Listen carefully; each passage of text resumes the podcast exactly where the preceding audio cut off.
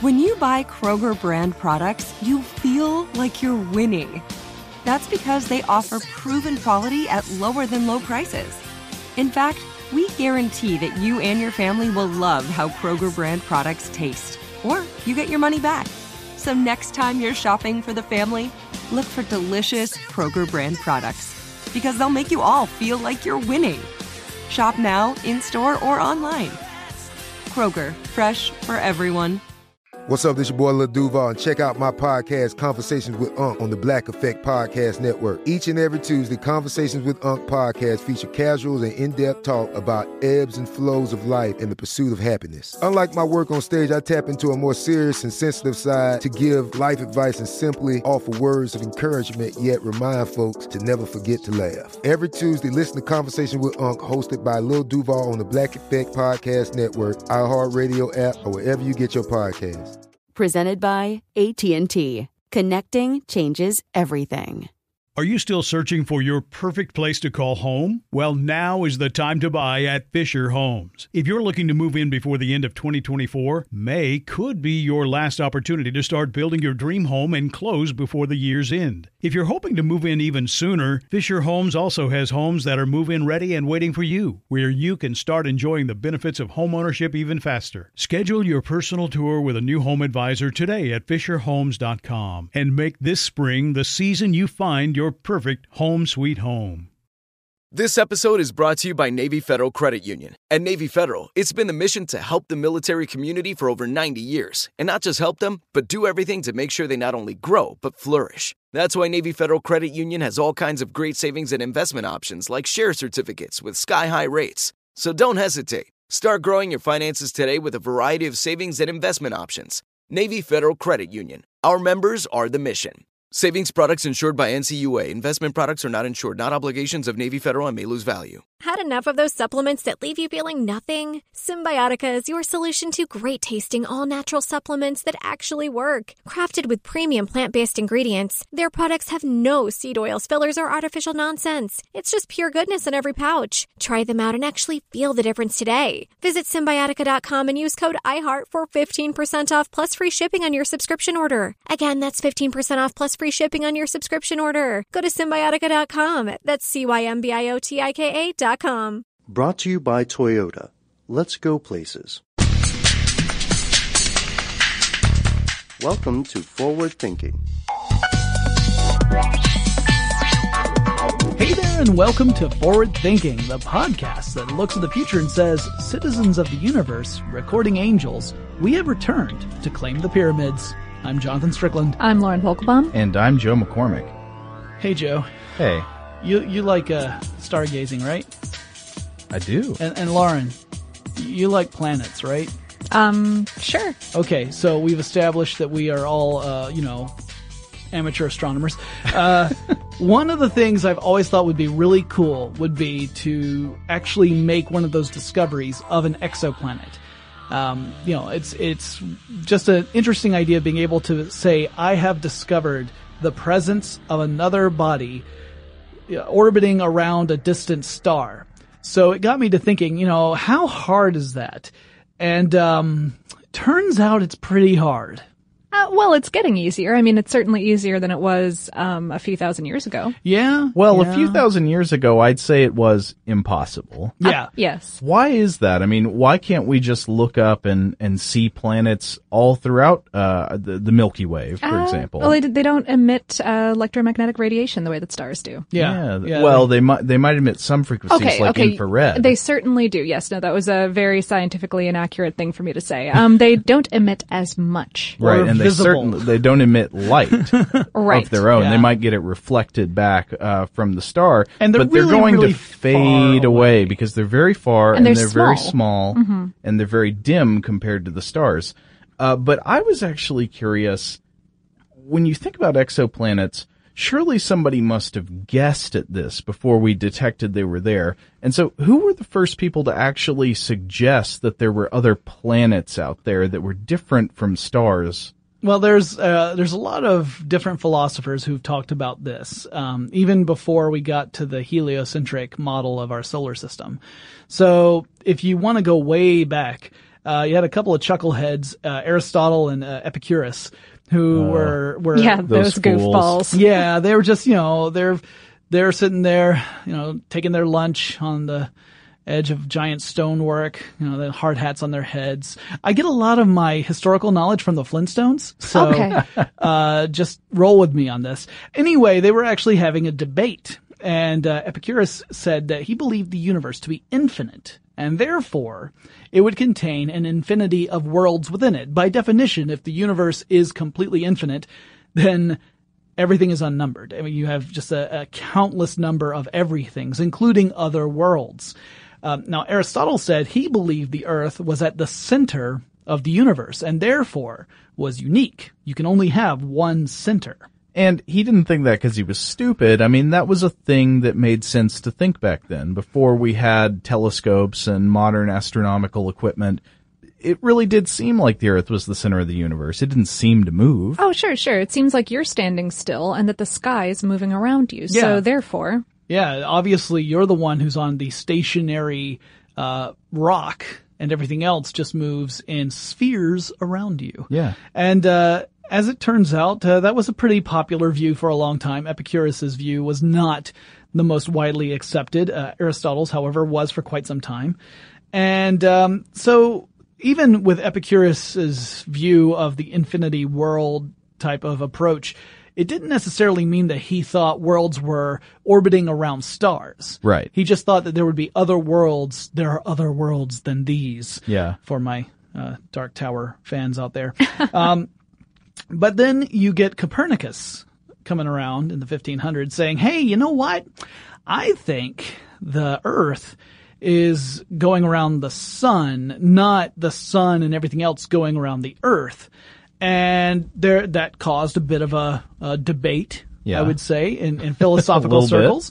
Um, yeah, and then you get a fellow named Giordano Bruno, who back in 1584 proposed that other stars might have planets of their own, just like our sun has planets orbiting it. Uh, there were some people who disagreed with uh, Bruno. Uh, they they took issue with what he had to say. Uh, it was the Roman Catholic Church at the time, and the way they expressed their dissenting dis, dissenting opinion was by burning him at the stake.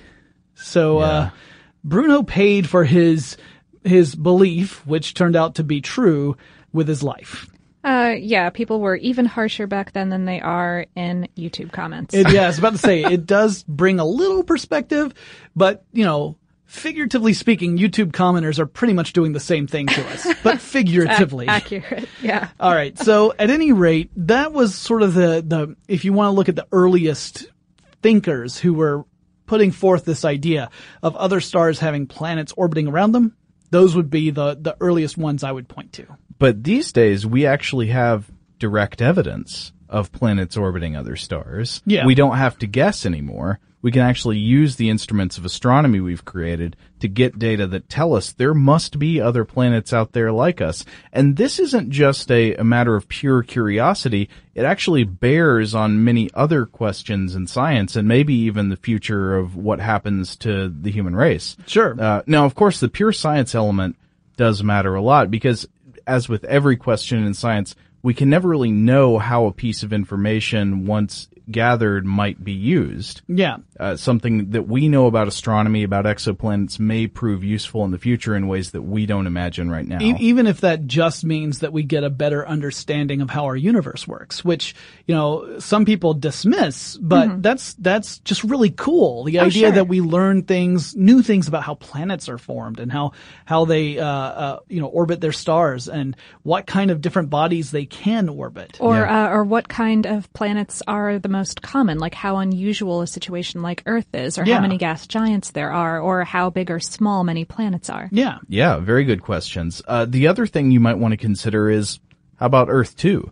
How about Earth too? Well, one thing you might observe looking at us and our environment is that the population of humans on the planet is consistently growing, but the planet is not getting any bigger and Right. its resources are not multiplying. There may come a day when, in order to continue growing, the human species needs to expand beyond the planet Earth. Right. Uh, well, especially to continue grow, growing in a way that's comfortable and healthy for all of us. So, Yes. So- in other words, we have to have another place to go. Yeah, and so you might look at planets in our own solar system and terraforming, colonization, or you might look way beyond and say, well, is there a possibility we could colonize extra solar planets, planets in other solar systems throughout the galaxy? It might be more worthwhile to take a little bit of a road trip to some place that's a lot more habitable. Yeah, maybe d- depending on how fast we can get there. Well, yes. And that's a question I think we'll look into toward the end of this podcast. Yeah. But another one of the big questions that exoplanets bear on is the question of astrobiology. What- Extraterrestrial life. Right. What other life is out there beyond Earth? Is it Earth-like? Is it very different from Earth life? That I mean, we have a sample size of one planet. Yeah. When it comes to life, we have no way of knowing if what we think of as life is representative of the entire galaxy, let alone the universe. So uh, this would be a huge thing to be able to look at another planet and determine what are the what's the likelihood of life being found there. Right. Uh, I mean, wh- just the discovery of other planets out there in the habitable zones around stars is, is already bearing on certain things like the question of the, the Fermi paradox. You've got that Drake equation we talked about. We did a podcast back. If you're not familiar, you can go check that out, our podcast on the Drake equation. But it's the question of why aren't we hearing any signals from alien civilizations? Right. Um, what's the thing that's limiting the number of alien civilizations out there? And it used to be thought that, well, maybe there just aren't enough planets in our galaxy on which alien life could arise. We now know that that variable is smashed. Yes. There are tons of planets out there, so we're actually narrowing down the question. It's got to be one of these other variables limiting the number of aliens that could be talking to us, but aren't. And why do we know we need to look at planets? Well, I think we can make a pretty good guess based on physics that we're not going to find life forms in stars. Oh, or, not life as we know it, at any rate. Yeah, we're, we're, we're going to need something more or less Earth temperature. You know, water would need to be in a liquid state, at least at some point during its cycle. Yeah. Uh, it's, yeah, it's hard to imagine any kind of complex system like a life form existing at a temperature that a star would operate at. Yeah. Um, I wouldn't do well in it. So let's take a look at some actual discoveries of exoplanets. I want to know when was the first exoplanet really actually discovered by science? All right. Well, if you're looking for the the first time someone pointed at at data and said uh, we can be definitively sure that this is coming from uh, other planets outside of our solar system. You know, it was just 20 years ago when we sa- saw someone point and say this is definitive proof that there is uh, at least one, probably multiple planets outside of our own solar system, and here's the data to prove it. It was a radio astronomer who discovered it back in 1994, and uh, he detected two or three planet-sized objects in orbit around a pulsar in the Virgo constellation. So not a star, but a pulsar, which is the remnants after a supernova. So kind of interesting. It actually got some people grumbling about how it shouldn't count because the exoplanets weren't in orbit around a star.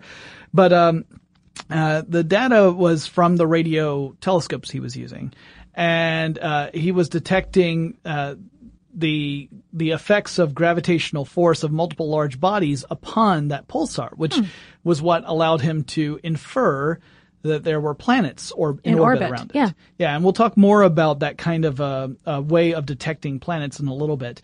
Now, the first discovery of, of an exoplanet that was actually in orbit around a star. A living star. Yeah. Yeah, this dates to 1995, so just one year later, and it was a pair of Swiss scientists who announced the discovery of a planet somewhere between half the size of Jupiter and two times the size of Jupiter. Huh. Uh, that's That's about, actually pretty tiny for, for exoplanets. it's also it's also uh you know it sounds like a huge range, but really when you're talking about galactic measures, it's That's tiny. pretty precise. Yeah. So uh, they determined that it was in extremely close orbit around its parent star, which was uh, 51 Pegasi, and its year was really really short. Its year lasts 4.2 Earth days. Oof. So every every 4.2 days, it orbits its sun. That feels So- like feels like a whole lot of whiplash to me personally. How many years old would you be on 51 Pegasi? Why did you ask me that question? I would have I would have actually done the calculations had I thought about it. Um, I'm almost I'm almost. No, I'm not going to do it. Uh, if I try and do the math, it'll just come out horribly wrong. Well, anyway, they had discovered the presence of this planet again through indirect observation. They used radial velocity detection, uh, which we'll also kind of talk about in a little bit. And soon, because they they showed that this method was, uh, uh, you know, oh, it was a working method. Soon, the discoveries just started coming pretty quickly. Now, at first, like a lot, if you look back at the history of exoplanet discoveries and you're looking at stuff from the early 2000s, they'll, they'll say like, oh, eight whole planets have been discovered so far. but over the next few years, especially once we started to really know what to look for and we had access to some pretty incredible tools, uh, that number exploded. Um, now, the first dedicated exoplanet space mission was the launch of the CoROT Space Telescope in 2006, the uh, C-O-R-O-T. And it provides a continuous observation of a stellar field for a period of up to six months at a time. So it just it just keeps its uh, its eye essentially on a specific segment of space and leaves it there for like six months to see you know any sort of variation in the brightness of the stars that are in that stellar field. And when it starts to detect variations, it looks for patterns. So if you find a pattern in the variation of the brightness of a star, that suggests that something is passing between that star and Earth on a regular basis. We'll talk more about that too. So those are kind of the early approaches, uh, or the early, um, the early examples of this very young field. Well, I think we should look at some of the most common methods that are used to detect extrasolar planets. Yeah. Sure.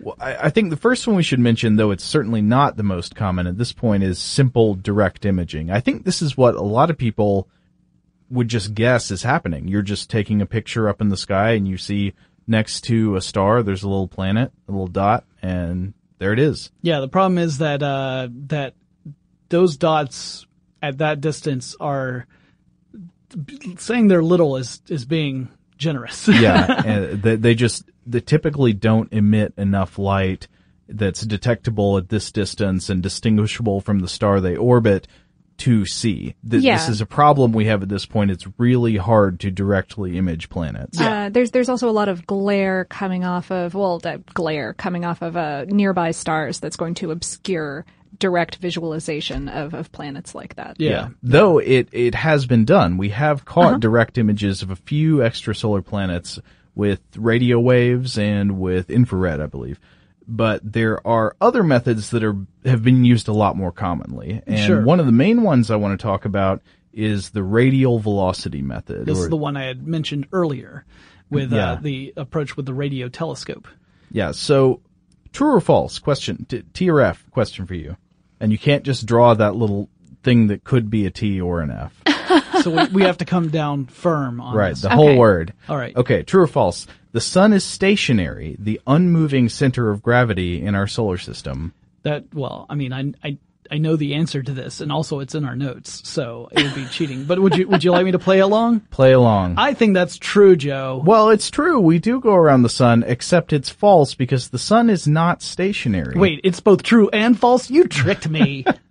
Uh, because in space, it actually isn't the case that a bigger object pulls a smaller object. Right. It's the case that both objects pull each other. yeah, the the force of gravity exerts on both on both masses. Right. So when you have two objects, it, it may look from one perspective that say, uh, Jupiter is orbiting the sun. But in fact, both Jupiter and the sun are orbiting the center of gravity between Jupiter and the sun. Yeah. And because the sun is so much bigger than Jupiter, the way this typically looks is just that Jupiter's going around the sun. Right, because the sun's size uh, actually overlaps that edge of the center of the the gravitational Right, uh, right. force. Uh, furthermore, I mean, the entire solar system is moving, Yeah. um, and our entire galaxy is moving. Right, right, So- right. So there are several ways in which the sun is moving. Yes. Yes.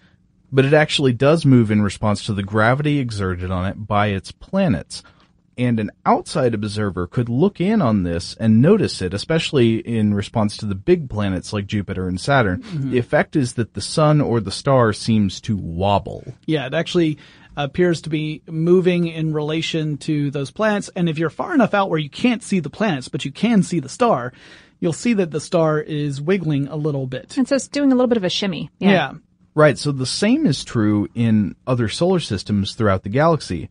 But how would we detect if a star that's dozens of light years away is just wobbling slightly in response to the gravitational pull of a planet? Like it would just seem like it's a pinprick. And how could you ever be sure that what you saw was a wobble and not, say, the fault of your instrumentation? Right, well, you can measure it with the Doppler effect.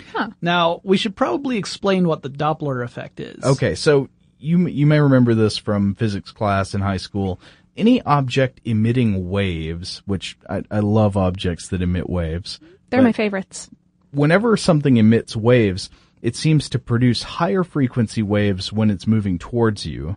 Mm-hmm. And lower frequency waves when it's moving away from you. And if you just picture the waves in your head, you can kind of see why this is the case. Something coming towards you is compressing the waves as Right. it moves in your direction. Something moving away from you is stretching the waves out as it moves away. So this would be if you ever hear, uh, you know, uh, cars going by you where they're honking the horn, you hear, meow. exactly right. It's- Yeah, the the passing police car is Yeah. the classic example. The siren's higher pitched as it's coming your direction after it passes by. It sounds lower. exactly Now, right. this is also true with light. It's not just, now, you know, sound is a physical acoustic wave, but electromagnetic radiation, the same thing, the same principle Same thing applies. Yeah, so you can have the police radar gun. The police officer can clock the velocity of an approaching or receding vehicle by bouncing radio waves. I think it's usually microwaves off the car. So it shoots the gun, bounces the waves back, and then by calculating the difference between the outgoing waves and the waves coming back, the radar gun can detect the speed of the car. But this also works for electromagnetic waves produced by distant stars. So as the star wobbles away from us because of another object in its system, the radiation signature changes to a lower frequency, the red shift. Right. You may have heard of this. And then when it wobbles back toward us again, the radiation signature is shifted up toward the blue frequency, the blue shift. Right. So by studying the pattern of how the star wobbles, astronomers can actually learn a whole lot about the planet that's causing the wobbling, including a pretty good guess at its mass. But there are limitations to this kind of thing because the method depends on the gravitational pull exerted by the planet. It's best at finding relatively high mass planets closely orbiting relatively low mass stars. Right. You remember that gravity is dependent upon two things. It's dependent upon the mass of the objects in question and the distance between them. So the closer and the more massive the objects are, the more detectable this would be. Yeah.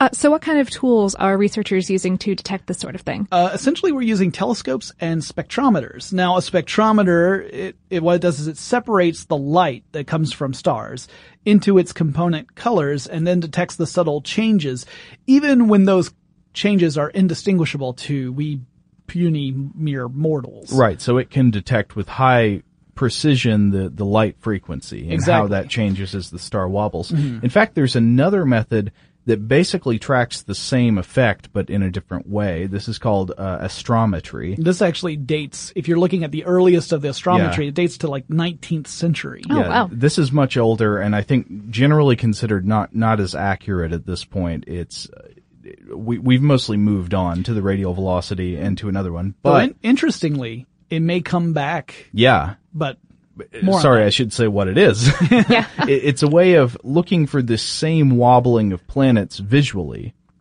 Essentially, you just look at where a star is in relation to the other stars around it, and you visually track its movement over long periods of time. Mm-hmm. As you can guess from the sound of it, that's hard to do. Uh, Yeah. Yes, that sounds like you would need a really big telescope and a really high res camera in order to work that out. Yeah. I'm sure. I'm sure photography made this a lot easier Oh, than that too, yeah. than it was before. You know, when you just had to kind of look at it and see. "Oh, And go, It's about. You know. Yeah, that's that's that's a half a degree off, sure. It's a skosh.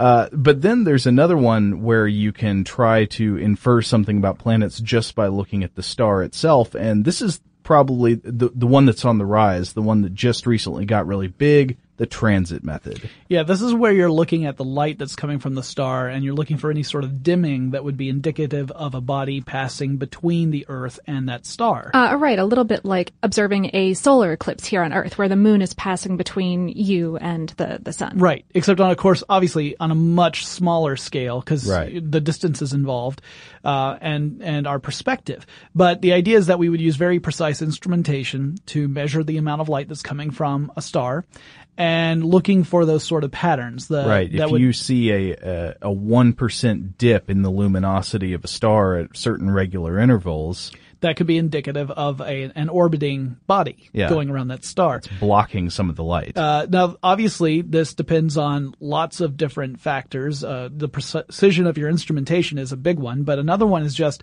the uh, alignment of the planet's orbit around that star compared to where we on Earth are. Because uh, despite what most science fiction films would have you believe, space, in fact, has lots of different ways that you can come at different objects, and you're not always just nose to nose in your spaceship with the other spaceship. Sometimes you're all cattywampus with each other. Like like we said, uh, everything is moving, and Yeah. so yeah. So if you, uh, you know, imagine that you are looking at this star and the planet orbits it uh, in a way where it doesn't pass between the star and Earth. You know, the, the planet's in orbit. Uh, that from our perspective, it would be like a halo around the star. Well, we're not going to be able to see that planet because it doesn't pass between the star and us. Uh, and it's too dim for us to pick up on, on its own. So the transit method would not work for those kind of planets. So for any uh, system that is in a, in that sort of alignment in respect to where we are, that's great. But for all the ones that aren't, we'd have to use some other methodology. what about gravitational microlensing? Uh, this is another kind of rising in popularity method, and it's sort of parallel to this transit method, but instead of looking for a dimming, we're looking for a brightening.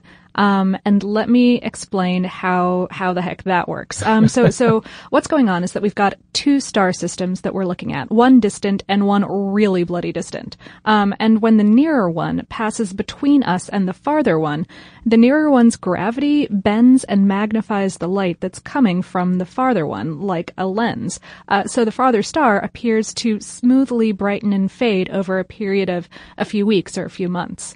Um, and this is pretty nifty unto itself. Uh, so where do exoplanets come in, you might ask? Well, if the uh, if the nearer star system contains a planet, that planet's gravity can cause hitches in the the brightening and fading pattern, or even cause a, a sort of lens flare, almost. So is Abrams behind this type of Probably. approach? Okay.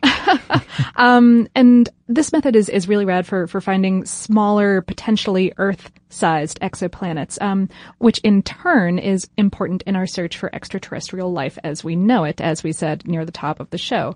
Um, however, it's a little bit tough to use this method to tell the exact mass of the exoplanet in question, um, and and that's because Okay, so so researchers can use their observations to determine the ratio of the masses of the planet and its star pretty easily, but they have to make an educated guess about the actual mass of both based on statistical modeling and um, any other electromagnetic observations that they can make about the stuff. So uh, it's it's imprecise in that way. Interesting. that is interesting, and I want to ask about a weird thing. Okay.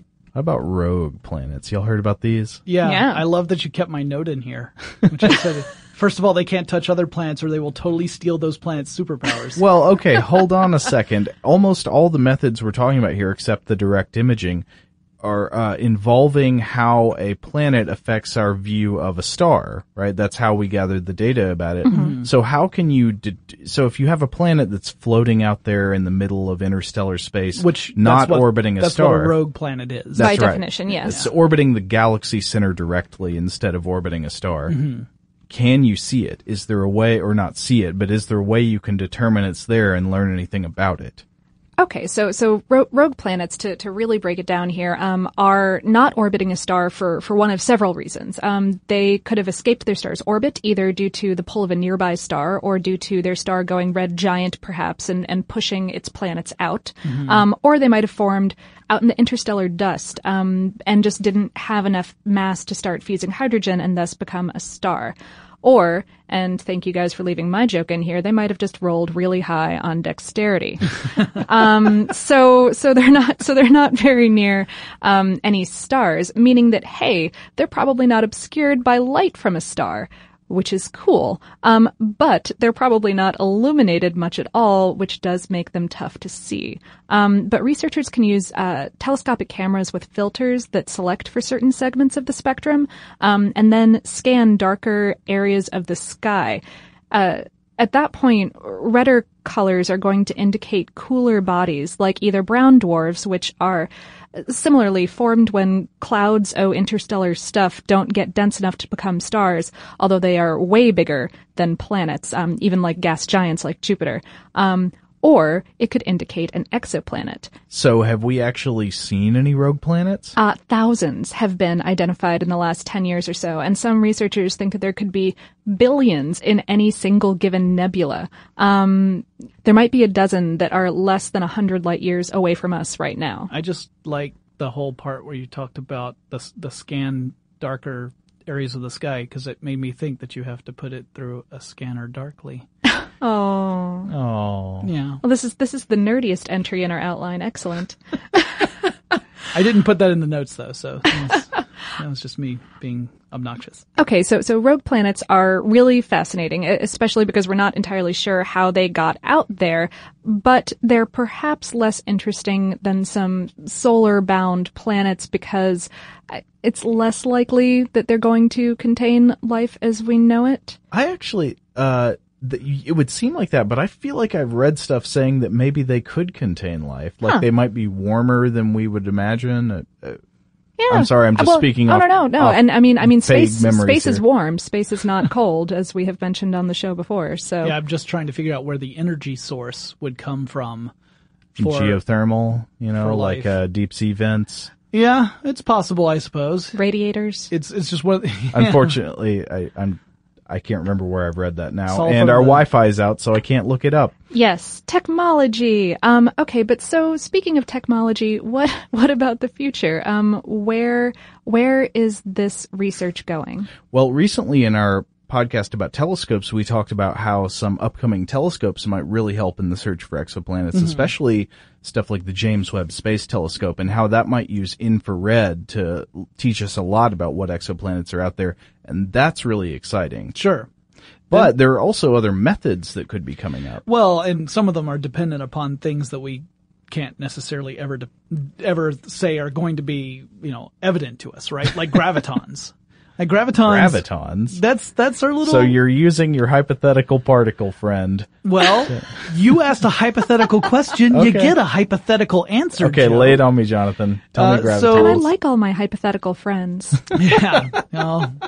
There, or the less said about my hypothetical friends, the better. All right, no, no. The reason why I mentioned gravitons is uh, so gravitons. That's that's kind of like our placeholder. Yeah, so you have particles that uh, mediate the other forces of the universe, like electromagnetic force. Um, you have the photon. Sure. Uh, So gravitons are supposedly the hypothetical particle that we think might mediate the force of gravity. Right. We've never found this particle if it exists. Right. We don't we don't have any way of directly observing the, this particle if it does exist uh, so far. But you know, it's one of those things that we have kind of to make the math work. I mean, that's that's a simple way of saying it. But in order for us to eh, describe things that are going on, it's a very useful hypothetical particle. But if it is a real particle and we found a way to detect them, then anything that has a gravitational field hypothetically is giving off these gravitons. And Yeah. so if we could observe them, we could observe lots of stuff. Yeah, I like to think of it like the scene in The Matrix where Neo is suddenly able to see the entire world as the, the series of ones and zeros and can Mhm. actually then manipulate it.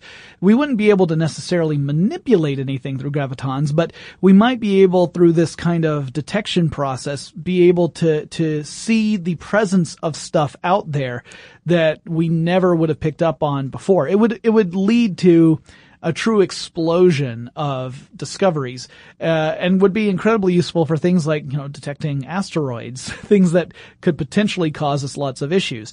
Now, all of that obviously depends upon a hypothetical particle turning out to be a real thing that we can actually directly observe. And that may very well never be the case. It may always be the case that we only observe the effects of gravity uh, through the actual interaction of masses in space. It would not be, you know, viewing the actual particle, hypothetical or otherwise. So it's a huge if. I have a question. Please ask it. We're all talking about planets within our own galaxy, the Milky Way, our Mhm. our little uh, neighborhood of the universe. Yeah. I just want to make sure I'm correct in assuming that it would be absolute madness to think we could detect something as small as a planet in another galaxy, right? Right? Uh, nah. No? No, No, that is not absolute madness. D- is it really possible that somebody might be able to detect a planet in, say, the closest galaxy to us? Some researchers think that we already have. Whoa, tell me about it. Whoa, indeed. Um, okay, so remember when I was talking about uh, gravitational microlensing? Yes. Some scientists out of the University of Zurich in Switzerland think it's possible to use this same method to detect planets in Andromeda, uh, being our nearest galactic neighbor, but, you know, still being more than two million light years away. Yeah. Um, Other galaxies. I mean, just so y'all know, I mean, you might not have a sense of cosmic scale. That's so far away. it's not close at That's all. That's way, way out I mean, there. you might think it's a real walk to get down to the chemist, but that's just peanuts compared to space. Yeah, it's way too far away for us to even pick out individual stars, um, even with our most impressive telescopes. So instead of looking at stars here, they're looking at pixels, each of which contain the light from several stars. Mhm. And and they can they can use that same method of, of brightening to try to determine uh, when weird stuff is happening. Right, you mean the gravitational microlensing? The gravitational microlensing, right. So, so something, something passing in front of something else and, and causing the light of the farther thing to bend and appear more bright. Um, the, the, the concept of using this to look at other galaxies is really pretty young, definitely less than 10 years old. But, um, the, this group out of Switzerland thinks, according to their simulations of what this lensing would look like, run against some previous telescope data, uh, from Andromeda, that they may have actually observed an exoplanet way back in 2004. Wow. Um, they suggested at the time that it was a binary star, but uh, yeah, yeah, ba- based on on the simulation, it might have been a planet some six or seven times the mass of Jupiter. That is incredible. And just think, that's like, that's just 10 years after the first discovery of an exoplanet, period. Yeah, And that's, yeah. that's in our galaxy. Uh, now, of course, that's not confirmed, Uh, right? That- yeah, and, and unfortunately, there's really no way to check it because of all of these complex movements of planets and solar systems and galaxies. It, it means that, that these lensing events do not repeat. Right. We can't Yeah. just train a telescope on that segment of And sky. wait for it to happen again. Yeah. Right. So clearly But- what we have to do is send someone out, check, and come back. Uh, yeah, uh, two, two million light years away or so. That's, that's, that's no big. Yeah. Well, uh, you know, one of the other things we, we mentioned was this, this search for actual, uh, extraterrestrial life. But how would you look for life on exoplanets? I mean, as we were saying earlier, you're not going to resolve them up to the point where you can look at the surface and see little people walking around. You look for activity on a Friday night. That's when life is always at its most active. Uh, no, actually, uh, we're talking about looking for uh, biosignatures, which are you know, evidence of things that life as we know it generates on a planet. And when Yeah. I s- again, when I say life as we know it, we're talking about the sample size of one planet. but we know at least this is one way it could work. Yes. Sure. And we know that there are certain things that are likely to have been made by something that was alive versus something that was not alive. Right. Like there's some gases that we could detect, but we wouldn't necessarily know if it came from an organic life form or a geological event. Right. Right. So, so those would be problematic. Even if we detected it, we could never say for, not even with any degree of certainty that it came from life forms because it could have come from some other source. Sure, but one example would be oxygen, right? Yeah, yeah. Because it's not natural for Earth to have oxygen. If y'all didn't know this, Earth is not naturally an oxygen planet. The oxygen in our atmosphere is largely a byproduct of life on Yep. Earth. Yep. Exactly. So oxygen would be one of those biosignatures we would look for. There are other ones as well, but uh, these are the sort of things that we would try and detect. Now, then the question becomes, hey, how do you find out that that planet that's really far away has oxygen on it? I mean, that doesn't really answer our Yeah, question, you can't right? lean out and try to breathe it. Nope. So the way we detect biosignatures is through spectral analysis. Again, using spectrometers, looking at the color of light that's coming off, uh, being you know reflected, off of that yeah. planet. So uh, when we do that, when we look at the light that we can see coming from these planets, being reflected off of them, obviously they're not emitting the light themselves. Then you start to work backwards and say, all right, well, what ingredients had to be there for these particular wavelengths of light to make it to us? Uh, right, because different types of atoms will reflect light at different wavelengths. and they will absorb other wavelengths, mm-hmm. right? So mm-hmm. you would expect to see an absence of certain ones mm-hmm. with the presence of certain gases. And because that's predictable, you know, a, a particular gas is always going to absorb the same wavelengths of light, then we can start to work backwards that way. So we've really looked for the dominant biosignatures that we find on Earth because that's again what we ha- we know to work with. There may very well be other types of life out there that are very different from what we see on Earth, but because we haven't encountered them, we can't know what to look for in that case. So it becomes kind of a cyclical problem. So we're looking specifically for stuff that is similar to what we see here on Earth. Okay, so I want to talk about one more thing, a follow up on that question we had earlier about colonizing exoplanets. Because this comes up a lot when people talk about exoplanets. We gotta find the habitable exoplanet. You know, where's the one we could go live out our, our, our peaceful retirement in the galaxy? I don't know how realistic that is. And I, I don't want to be a naysayer because who knows what kind of spacecraft and, and propulsion systems we'll come up with in the future. Mm-hmm. But based on the kinds of spacecraft we have today, I'm not sure that that's a realistic thing to talk about. Okay, so what are your objections here, Joe? I mean, what's what's the issue? Are, are you just think we don't have a styling enough ride? Yeah, what does a fast moving human spacecraft look like? Well, we could look at Voyager 1. It is like a one ton object that's fleeing our solar system very, very fast. It's one of the fastest things. I think it is currently the, the fastest spacecraft. Um, Hmm. So we, how- we may have had something that, that I think was a little bit faster spiraling into the sun, but right, right now it's going very fast. And we don't necessarily want to do the spiral into the sun on no. our search for an exoplanet. Well, it got a boost, and, and this wasn't just drive systems. It uh, w- got a very lucky boost by doing swing bys of Jupiter and Saturn, Mm-hmm. which sped it up significantly. It took advantage of their gravity to get get itself thrown out into space much their faster. their gravity in their own orbits, yeah, kind of slingshot it right out. Yeah, the Yeah. old Star Trek methodology of going back in time. Right. So it, it's going more than 35,000 miles per hour, which is really fast. I've even seen some figures putting it closer to 40,000 miles per hour Wow. today. Uh, I'm not sure. I've, I've seen different figures, but let's just round up for simplicity and say you had a crew full of colonists who were in a spacecraft heading out from Earth at 50,000 miles per hour. I did a little math with the help of Google and Wolfram Alpha to see how long it would take to get to an exoplanet. So I looked at uh, Gliese 667cc, which is one of the ones they've held up as sort of one of the one of the really cool looking, possibly habitable planets. It's about 22 light years away, so it's one of the closer ones. Okay.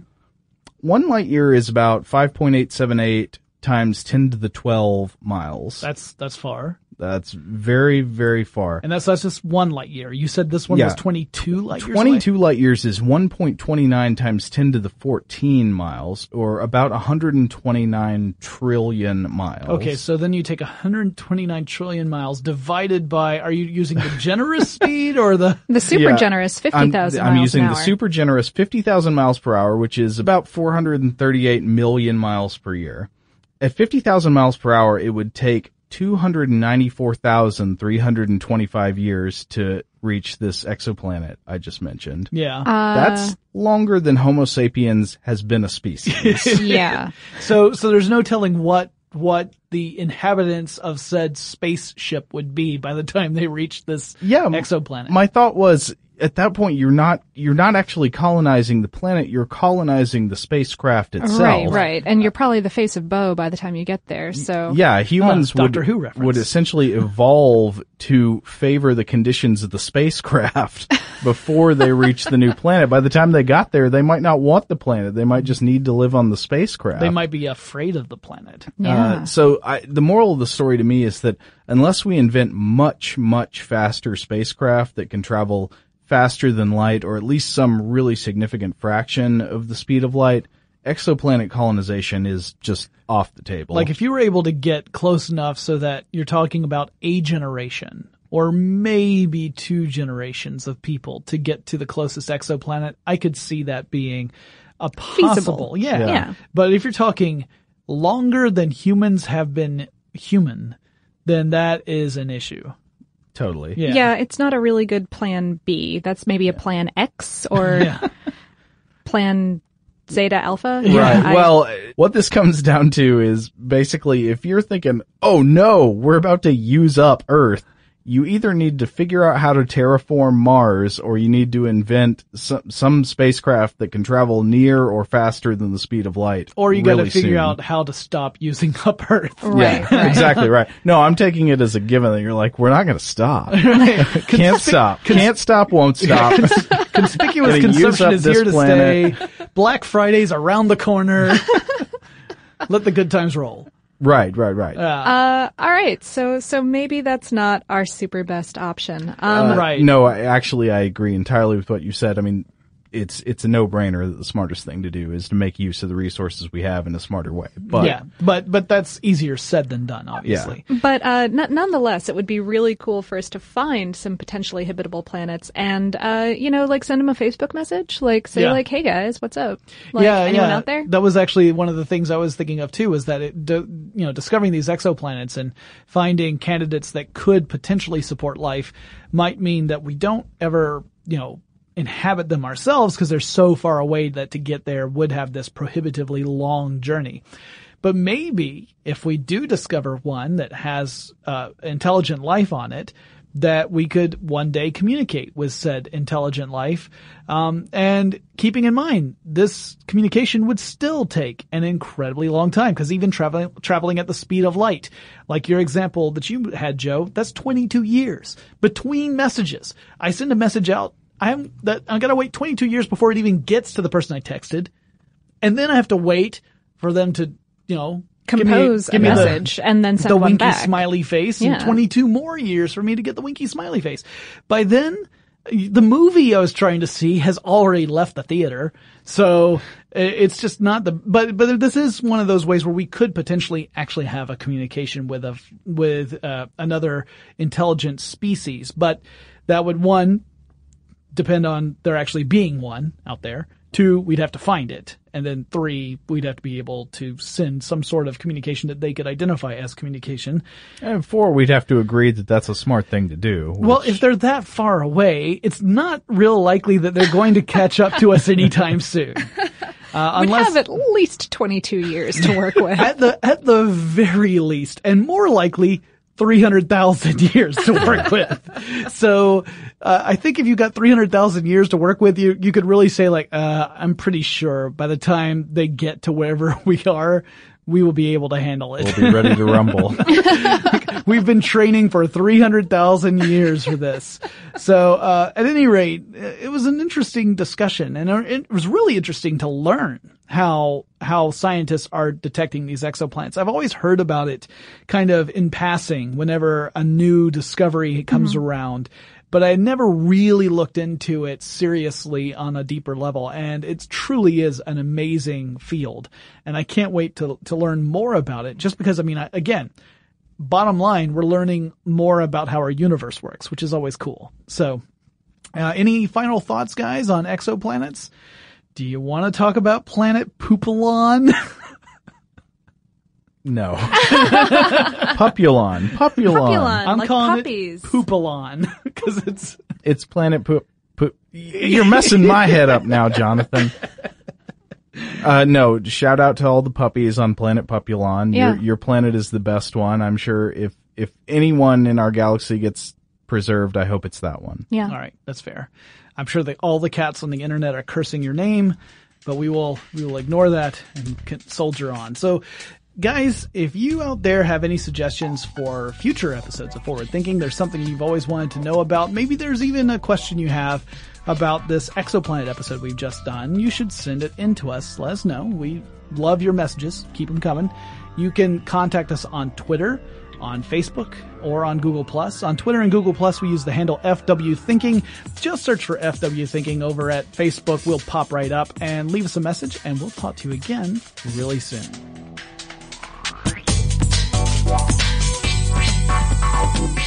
For more on this topic and the future of technology, visit forwardthinking.com.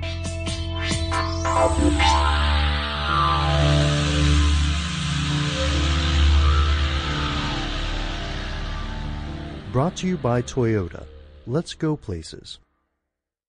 Are you still searching for your perfect place to call home? Well, now is the time to buy at Fisher Homes. If you're looking to move in before the end of 2024, May could be your last opportunity to start building your dream home and close before the year's end. If you're hoping to move in even sooner, Fisher Homes also has homes that are move in ready and waiting for you, where you can start enjoying the benefits of homeownership even faster. Schedule your personal tour with a new home advisor today at FisherHomes.com and make this spring the season you find your perfect home sweet home. Open a limited time 11 month certificate at Kemba Financial Credit Union. At 5.25% APY, it's more than triple the national average, plus, it's a safe and secure way to grow your money. Visit your local branch or kemba.org slash CD for details. Offer expires May 31st, 2024. APY equals annual percentage yield. Restrictions apply. $500 minimum and $250,000 maximum deposit. Advantage status required. Comparison based on bank rate average. Federally insured by NCUA. This is Malcolm Gladwell from Revisionist History. eBay Motors is here for the ride. With some elbow grease, fresh installs, and a whole lot of love, you transformed 100,000 miles and a body full of rust into a drive that's all your own. Brake kits, LED headlights, whatever you need, eBay Motors has it. And with eBay Guaranteed Fit, it's guaranteed to fit your ride the first time, every time, or your money back. Plus, at these prices, you're burning rubber, not cash. Keep your ride or die alive at ebaymotors.com. Eligible items only, exclusions apply. Hey guys, back at the playground again, huh? Yep. You know what this playground could use? A wine country. Heck yeah, and some waves so we could go surfing. ah, love that. A redwood forest would be cool. I'm in. Ah, ski slopes. Let's do it. Um, can a girl go shopping? Yeah, baby. Wait. Did we just invent California? Discover why California is the ultimate playground at visitcalifornia.com. Asking the right questions can greatly impact your future, especially when it comes to your finances. So if you're looking for a financial advisor you can trust, certified financial planner professionals are committed to acting in your best interest. That's why it's got to be a CFP. Find your CFP professional at letsmakeaplan.org.